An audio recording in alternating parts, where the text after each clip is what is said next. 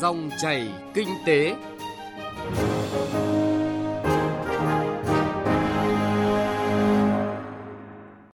Xin chào quý vị và các bạn. Chương trình dòng chảy kinh tế hôm nay chúng tôi chuyển tới quý vị và các bạn những nội dung sau: đẩy nhanh tiến độ triển khai thu phí tự động không dừng, lựa chọn nhà thầu có năng lực đảm bảo tiến độ dự án, giao thương trực tuyến thay đổi nhiều ngành nghề lĩnh vực là nội dung trong chuyên mục kinh tế số. Trước tiên mời quý vị và các bạn nghe những thông tin kinh tế nổi bật. Theo quyết định về trả nợ khoản vay được chính phủ bảo lãnh vừa được Thủ tướng ban hành, Bộ Tài chính sẽ tạm ứng 52 triệu đô la Mỹ từ quỹ tích lũy trả nợ để Bộ Giao thông Vận tải thanh toán cho khoản vay có bảo lãnh chính phủ kỳ hạn tháng 9 với dự án La Sơn, Túy Loan là hơn 33 triệu đô la Mỹ và quốc lộ 20 khoảng 18 triệu đô la Mỹ. Cao tốc La Sơn Túy Loan dài gần 80 km nối tỉnh Thừa Thiên Huế với Đà Nẵng Công trình nhằm giảm tải cho tuyến quốc lộ 1 và phát triển kinh tế khu vực miền Trung. Còn dự án quốc lộ 20 là công trình hạ tầng giao thông triển khai theo hình thức BT. Xuất khẩu gạo đã mang về 2,2 tỷ đô la Mỹ, tăng 10,4% so với cùng kỳ năm ngoái. Đây cũng là điểm sáng của ngành nông nghiệp nước ta sau chặng đường 8 tháng năm nay. Theo Hiệp hội Lương thực Việt Nam, thời gian gần đây giá gạo xuất khẩu của Việt Nam liên tục tăng. Có thời điểm trong tháng 8, loại gạo 5% tấm đã vượt qua giá gạo cùng chủng loại của nhiều nước, vượt Thái Lan để vươn lên dẫn đầu thế giới. Giá gạo xuất khẩu của Việt Nam đang tốt hơn so với gạo của Thái Lan. Trong lịch sử 30 năm xuất khẩu gạo, đây là lần đầu tiên gạo Việt Nam có giá xuất khẩu ngang với gạo Thái Lan, thậm chí bỏ xa gạo Thái Lan loại 5% tấm đến 20 đô la một tấn. Thủ tướng Chính phủ vừa ban hành quyết định số 1322 phê duyệt chương trình quốc gia hỗ trợ doanh nghiệp nâng cao năng suất và chất lượng sản phẩm hàng hóa giai đoạn từ năm 2021 đến năm 2030 trên cơ sở áp dụng các giải pháp về tiêu chuẩn, quy chuẩn kỹ thuật, hệ thống quản lý, công cụ cải tiến năng suất chất lượng, góp phần nâng tỷ trọng đóng góp của năng suất các nhân tố tổng hợp vào tăng trưởng kinh tế, nâng cao năng suất chất lượng, hiệu quả và sức cạnh tranh của toàn nền kinh tế. Giai đoạn từ năm 2021 đến năm 2025, chương trình đặt mục tiêu tỷ lệ hài hòa của hệ thống tiêu chuẩn quốc gia với tiêu chuẩn quốc tế, đào tạo, chứng nhận đạt tiêu chuẩn cho khoảng 600 chuyên gia tại các bộ, cơ quan, địa phương và doanh nghiệp cổ phần hóa thoái vốn chậm làm khó kế hoạch nộp tiền thu về ngân sách nhà nước. Vì vậy, Bộ Tài chính vừa kiến nghị lựa chọn thời điểm phù hợp để thực hiện bán cổ phần lần đầu và thoái vốn, không thực hiện bán cổ phần thoái vốn bằng mọi giá để đảm bảo quyền lợi của nhà nước. Trong trường hợp cần thiết, cần phải giảm chi đầu tư từ nguồn cổ phần hóa, thoái vốn doanh nghiệp để đảm bảo cân đối ngân sách nhà nước. Ngoài ra, đối với các doanh nghiệp đã cổ phần hóa và chuyển nhượng sang hoạt động dưới hình thức công ty cổ phần, Bộ Tài chính đề nghị thực hiện quyết toán công tác cổ phần hóa, xác định số phải nộp, tạm nộp và thực hiện nộp về quỹ theo quy định. Trường hợp không đảm bảo thời gian thì phải báo cáo Thủ tướng Chính phủ giải trình rõ nguyên nhân và chịu trách nhiệm về sự chậm trễ này. Đồng thời, thực hiện bàn giao các doanh nghiệp thuộc diện phải bàn giao quyền đại diện chủ sở hữu vốn nhà nước về Tổng công ty đầu tư và kinh doanh vốn nhà nước theo đúng quy định hiện hành. Cục Hàng không Việt Nam vừa đề xuất mở lại các đường bay quốc tế từ ngày 15 tháng 9 tới đây. Theo Cục trưởng Cục Hàng không Đinh Việt Thắng, đây là các bước thực hiện chỉ đạo của Thủ tướng về việc mở lại đường bay thương mại giữa Việt Nam với Nhật Bản, Hàn Quốc và các nơi có hệ số an toàn cao. Bộ Giao thông Vận tải đánh giá các chuyến bay quốc tế thường lệ đến những khu vực ưu tiên trước mắt gồm Quảng Châu, Trung Quốc, Seoul, Hàn Quốc, Tokyo, Nhật Bản, Đài Loan, Trung Quốc, Viêng Chăn, Lào, Phnom Penh, Campuchia – Hiện nay, Vietnam Airlines và Vietjet là hai hãng chiếm hầu hết thị phần bay quốc tế và cả hai hãng luôn trong trạng thái sẵn sàng mở lại những đường bay này.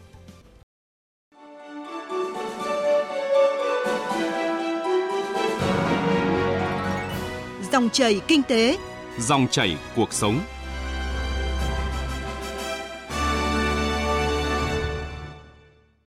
Thưa quý vị và các bạn, theo chỉ đạo của chính phủ, chậm nhất đến cuối năm nay, tất cả các trạm thu phí đường bộ phải áp dụng hình thức thu phí tự động không dừng. Vì vậy, thời gian còn lại là quý 4 tới đây các cơ quan quản lý và các nhà đầu tư, lực lượng liên quan cần nỗ lực hơn trong việc triển khai thu phí tự động không dừng để đạt kết quả tốt hơn.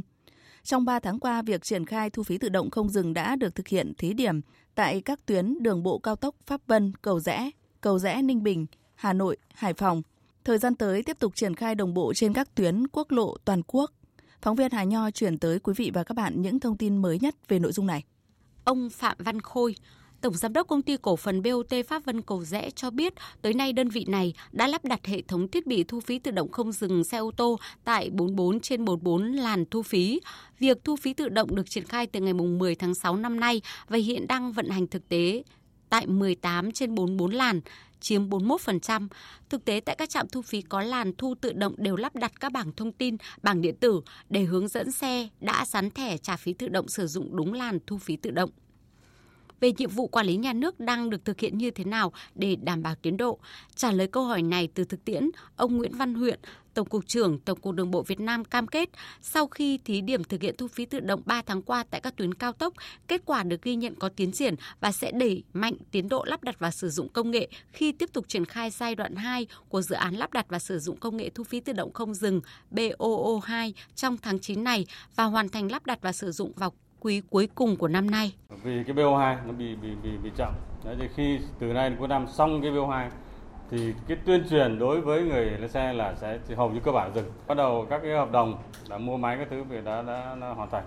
Và đã khảo sát cơ bản đảm bảo được. Ờ, thế thì ờ, tất cả các cái hệ thống ờ, gia công chế tạo đã bắt đầu đã vào và, và giá, giá lâm môn rồi đặt các cái khảo sát và đưa đường truyền. Từ nay cái việc tuyên truyền thì mình càng phải tăng cường lên. Còn dứt điểm sau 31 tháng 12 thì cái hạ tầng cơ bản V1 ra là xong hết. Vướng mắc lớn nhất hiện nay là trên tuyến đường cầu rẽ Ninh Bình không đồng bộ với tuyến Pháp Vân cầu rẽ về hệ thống thu phí tự động, khiến hiệu quả thu phí tự động bị hạn chế. Lãnh đạo Bộ Giao thông Vận tải cũng đã có yêu cầu trực tiếp lãnh đạo Tổng công ty Đầu tư và Phát triển đường cao tốc Việt Nam VEC báo cáo ngay Ủy ban quản lý vốn nhà nước tại doanh nghiệp để khẩn trương triển khai công tác thu phí không dừng trên tuyến cầu rẽ Ninh Bình và các tuyến khác do VEC quản lý, thực hiện nghiêm theo quyết định số 19 2020 của Thủ tướng Chính chính phủ quy định về thu phí sử dụng đường bộ theo hình thức điện tử không dừng.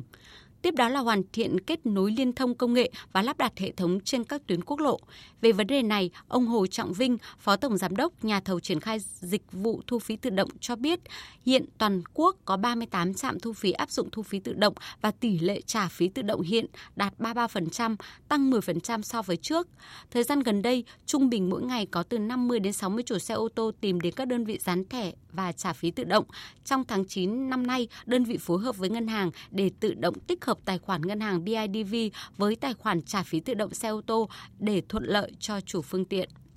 À, mỗi ngày có đến đến gần 50 60 khách hàng đến văn phòng VSC để gián thẻ, chứng tỏ là cái à, nhu cầu của khách hàng đã có hiện thực để có phục vụ cho chủ trương của các phương tiện. Còn cái à, phần công nghệ ở tại trạm đây thì VEC cũng phối hợp với cả nhà đầu tư BOT và VEC cũng triển khai áp dụng các cái tình huống. Cái việc tuyên truyền và thích cho lái xe thì rõ ràng cái lượng lưu lượng xe đã hoạt động. Và trong tháng 8 không xảy ra cái trường hợp nào mà vừa đi vài tháng và lại không có tiền trong tài khoản giao không nữa. Trước tình trạng có nhiều xe ô tô chưa dán tài khoản trả phí tự động hoặc đã dán tài khoản nhưng tài khoản không đủ tiền thanh toán vẫn lưu thông vào làn thu phí tự động, gây chậm trễ bức xúc cho các phương tiện khác đã kích hoạt tài khoản. Lãnh đạo Bộ Giao thông Vận tải yêu cầu đơn vị thu phí cần có biện pháp khắc phục sớm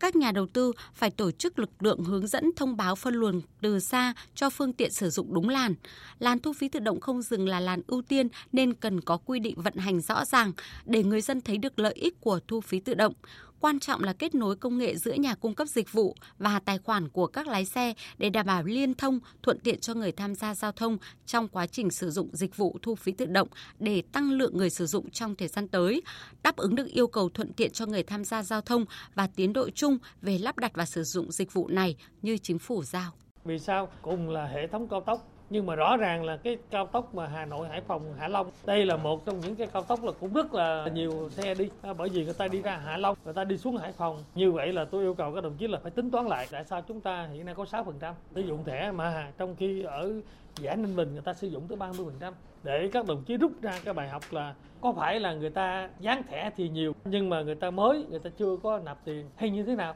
Còn riêng với ETC bây giờ kết nối thẻ của người dân với ờ, thẻ của mình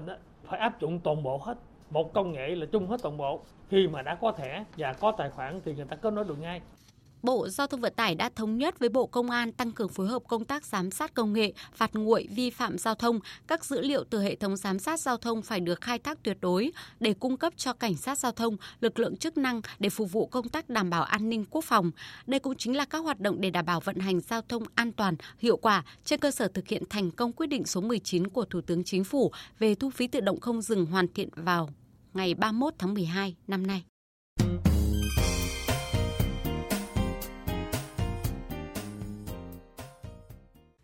Thưa quý vị và các bạn, nhằm đảm bảo đẩy mạnh công tác giải ngân vốn đầu tư công, thực hiện mục tiêu kép của chính phủ, các ban quản lý dự án của Bộ Giao thông Vận tải đang tập trung hoàn thành 100% giải ngân vốn theo kế hoạch. Một trong những khâu hết sức quan trọng là lựa chọn nhà thầu có năng lực về tài chính, nhân công và thiết bị máy móc, sớm hoàn thành dự án. Muốn vậy, việc đấu thầu lựa chọn nhà thầu cần gắn với trách nhiệm của người đứng đầu, Chúng ta cùng tìm hiểu thực tế này tại một ban quản lý dự án qua phỏng vấn của phóng viên Hà Nho với ông Dương Viết Doãn, giám đốc ban quản lý dự án Thăng Long, đơn vị được giao quản lý thực hiện nhiều dự án quan trọng như hai dự án thành phần đầu tư công của cao tốc Bắc Nam, dự án cầu cạn Nam Thăng Long, dự án sửa chữa sân bay nội bài. Thưa ông, hiện nay để đảm bảo được cái yêu cầu của chính phủ cũng như là của bộ, chất lượng của các dự án đầu tư công mang lại hiệu quả chung thì chất lượng của các cái dự án công trình là rất là quan trọng. Kinh nghiệm từ thực tiễn, việc mà lựa chọn nhà thầu để tham gia các cái dự án với mục tiêu chung đã được ban quản lý dự án Thăng Long thực hiện như thế nào ạ? Đúng là để mà có thể đẩy nhanh được tiến độ rồi nâng cao chất lượng cũng như là đẩy nhanh cả về vấn đề giải ngân cái lực lượng nhà thầu mà chuyên nghiệp ấy, nhà thầu xây lắp nhà thầu ờ, tư vấn giám sát tốt đấy có tính chuyên nghiệp cao ấy, thì chắc chắn là cái khâu đó sẽ giúp cho ban rất nhiều Thế do vậy là ngay từ đầu cái thời gian gần đây là chúng tôi rất chú trọng trong việc mà lựa chọn được các cái nhà thầu thực sự là mạnh, mạnh về năng lực thiết bị, về con người, về tài chính, về kinh nghiệm thì để mà tham gia các cái dự án của ban thì nó sẽ giúp cho ban uh, hoàn thành tất cả những cái mục tiêu. Thưa ông là theo chỉ đạo chung cũng như là yêu cầu chung của Bộ trưởng Bộ Giao thông Vận tải ấy, đó là đảm bảo cái tiến độ của công tác giải ngân ý. Câu chuyện trách nhiệm của người đứng đầu là theo ông thì yếu tố nào là quan trọng nhất để thực hiện thành công yêu cầu này ạ? Cái việc đầu tiên ấy là phải mình phải quan tâm đến khâu kế hoạch, kế hoạch vốn. Cái thứ hai là à, phải theo sát được cái tiến độ bám sát được cái tiến độ thực tế mà triển khai ở các cái dự án để mà mình có một cái giải pháp mà điều chỉnh vốn cho nó kịp thời, có chỗ thừa, có chỗ thiếu thì làm sao để điều chỉnh được cho nó hợp lý. Ví dụ như giải phóng mặt bằng, điều vốn đi nhiều quá mà nó thiếu thì lại cũng không giải phóng được mặt bằng, không có mặt bằng để thi công. Do vậy là cái này là đòi hỏi là phải rất là bám sát bám sát vào cả về cái thực tiễn họ đang làm, khả năng họ làm đến đâu cần đối vốn để bố trí cho đến đó thì sau đó là cái giải pháp điều chỉnh trong cái ban, trong nội bộ các dự án của ban ưu tiên trước. Rồi sau đó là nếu mà còn dư hay thiếu hay thừa thì như vậy là ta lại, ban là sẽ có một cái báo cáo làm việc với các cơ quan của bộ để bộ có điều chỉnh trong cái nội bộ của bộ thưa ông là với cái tình hình khó khăn chung của các cái cơ quan đơn vị à, của Bộ Giao thông Vận tải thì cái vấn đề mà công an việc làm cho người lao động rồi cho các cán bộ công nhân viên của ban ấy tập trung vào những cái mặt tích cực như thế nào và các cái giải pháp linh hoạt ra sao để đảm bảo công an việc làm, thu nhập. Ban cái dự án mà đang triển khai ấy, thì uh, như vậy là chỉ còn uh, duy nhất là cái đường vành đai ba trên cao thì đến tháng 9 thì là cơ bản xong cái tuyến chính thì còn lại một số cái ờ, uh, 6 cái ram lên xuống vừa mới khởi công được cái sân bay nội bài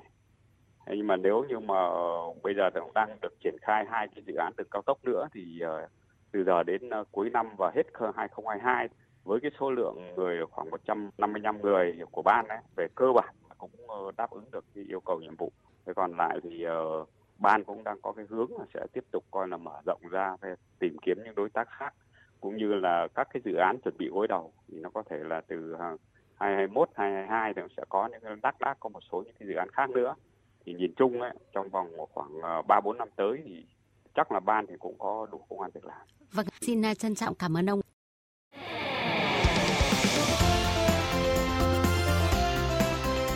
Kinh tế số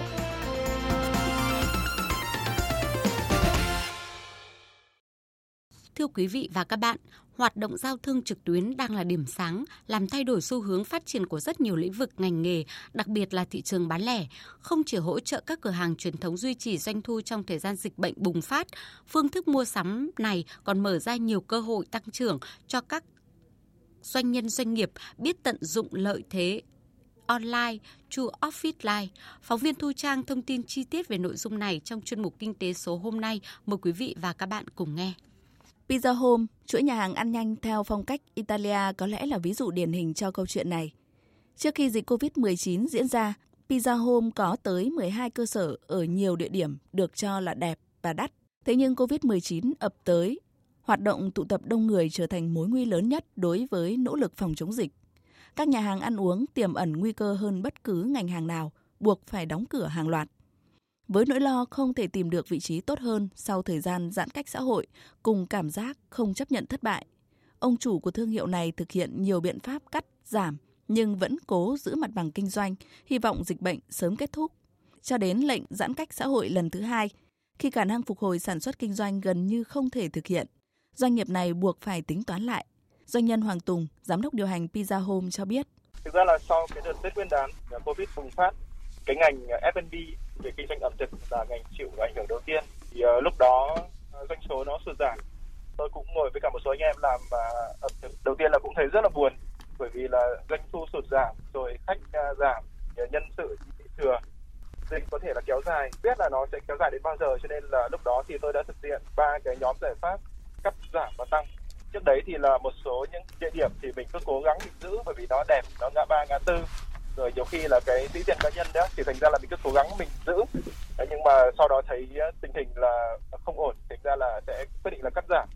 thứ hai nữa là tiền điện tiền nước rồi là tiền phí logistics vận chuyển các thứ linh tinh khi mà mình làm tốt thì mình không quá quan tâm nhưng mà khi mà mà khó khăn thì mình phải siết lại uh, tất cả đây cũng là ví dụ điển hình cho thấy rất nhiều lĩnh vực ngành nghề buộc phải thay đổi sau tác động của đại dịch COVID-19. Ông Nguyễn Hòa Bình, Chủ tịch Tập đoàn Nectech chuyên hoạt động lĩnh vực công nghệ thông tin chỉ rõ. Một trong những cái việc thay đổi rất lớn chúng nhìn thấy đó là cái sự thoái vị của các mặt bằng bán lẻ. À, trước khi cái dịch Covid này thì đã có rất nhiều năm cái sự tăng trưởng rất nóng của thị trường bất động sản bán lẻ à, khiến cho những người kinh doanh bán lẻ ai cũng phải thốt lên rằng hầu hết lợi nhuận làm ra đều đi nuôi các chủ cho thuê nhà thì cái covid đó chính là một trong những cái uh, cuộc cách mạng lật đổ những các chủ cho thuê nhà theo đó là các mô hình kinh doanh online để bùng nổ cái vai trò quan trọng của các cái mặt bằng bán lẻ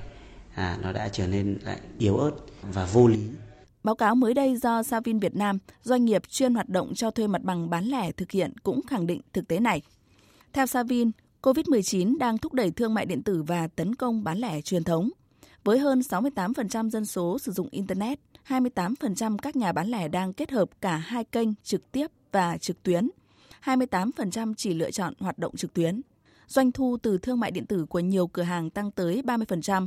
Lượng doanh nghiệp trong ngành hàng ẩm thực tham gia các ứng dụng giao hàng tăng mạnh, do đây được coi là một trong những sáng tạo nhằm duy trì hoạt động. Các thương hiệu trung và cao cấp bị ảnh hưởng nghiêm trọng nhưng đã nhanh chóng đẩy mạnh dịch vụ giao hàng tận nhà. Các thương hiệu bình dân đối mặt với ít thay đổi hơn do phần lớn đã ưu tiên hoạt động trực tuyến để tiết kiệm chi phí.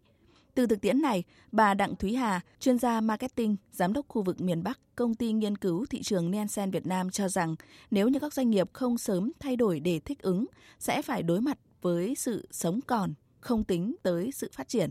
Cái hành vi mua hàng trên online đã được thể hiện rất là rõ và thậm chí khi mà gọi là cuộc sống quay trở lại rồi bình thường rồi thì có đến 64% người tiêu dùng nói rằng họ vẫn tiếp tục nó thể hiện hai vấn đề. Cái điều đầu tiên ấy à, đó là câu chuyện an toàn và chính là những cái lợi ích khác khuyến mại hay là có được những tích điểm hoặc là có được những cái chế độ khách hàng uh, trung thành ví dụ như vậy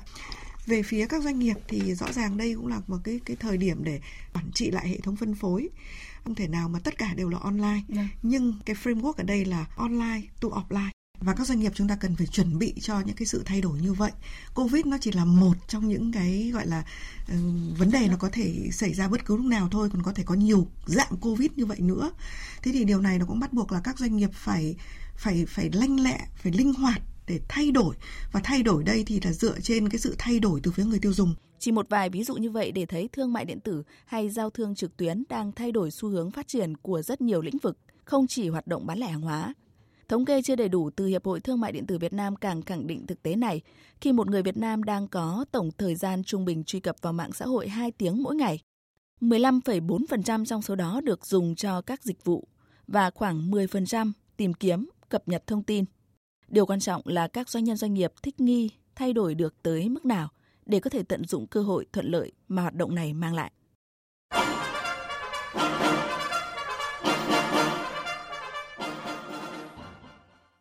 Vâng thưa quý vị và các bạn, chuyên mục Kinh tế số với nội dung giao thương trực tuyến vừa rồi cũng đã kết thúc chương trình dòng chảy kinh tế hôm nay. Chương trình do biên tập viên Hà Nho và nhóm phóng viên kinh tế phối hợp thực hiện. Cảm ơn quý vị và các bạn đã lắng nghe.